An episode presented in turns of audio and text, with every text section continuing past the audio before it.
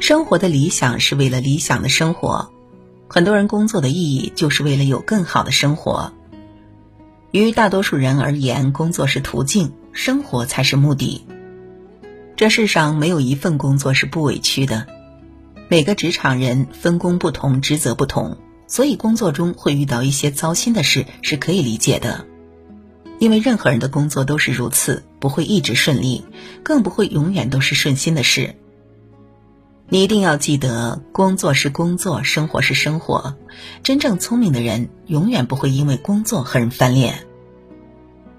职场中没有永远的敌人，只有永远的利益。人在职场一定要明白，没有永远的朋友，只有永远的利益。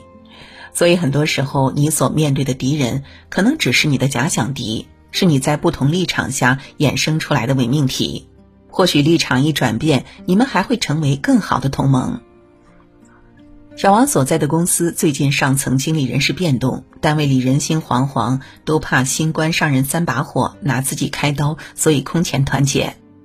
就连一直以来跟他不对付的另一个主管，最近下班时也有意无意的向他示好，似乎是想跟他破冰。其实他不想跟这人有任何来往。但是既然人家主动求和，他也就顺杆下了，继续维持表面的友谊。人在职场本来就是各司其职，做好本职的工作就 OK。所以很多时候的矛盾，并不是因为你们有多大私仇，而是彼此立场不同带来的分歧。把这种分歧上升到矛盾这个层面，真的没有必要。再说了，职场千变万化，不变的只有利益。所以，因为工作上的事情与人翻脸是一种非常不明智的行为。因为工作与人树敌很划不来。每份工作都有各自的工作属性，都有特定的规章流程。坚持自己的岗位，赋予自己的职责没有错，但是因此树敌，最终为难的还是只有自己。小刘是一家医院的护士，为人认真负责。但就是开不起一点玩笑，干活总是一板一眼的，因此得罪了不少同事和病人。有一年，他们科室住进来一个病人，病人家属还特别难伺候，因此每天去他们那床，护士们都很小心翼翼。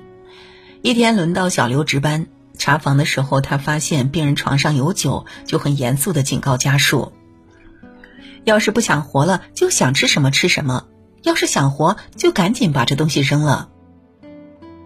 家属一听这话就不高兴了。我们刚做完手术，你这是咒人还是干嘛呢？小刘说话向来不会考虑别人，就把自己刚才的话又说了一遍。家属更冒火，就跟他打起来了，还放狠话，以后碰见他一定要他好看。直到那家人出院，小刘都不明白自己为什么会挨打。明明自己尽到了提示的义务，为什么会遇到这么不讲理的人？当着他的面，别人当然是安慰，但是背后却都当这是反面教材，因为换一个人处理，一定不会引起如此大的矛盾。而这也不是他第一次被投诉，原因也都类似，那就是服务态度太差。工作中的规矩，每个人确实都应该遵守，但并不代表你要用得罪人的方式去处理，更不应该处处为自己树敌。一定要明白。工作认真和处事圆滑并不矛盾。无论职场还是生活中，与人方便就是与己方便。老话常说，成就别人也就是在成就自己。不管是工作还是生活，都难免会遇到跟人产生摩擦的时候，但一定要分清，为难你的究竟是他还是他的身份。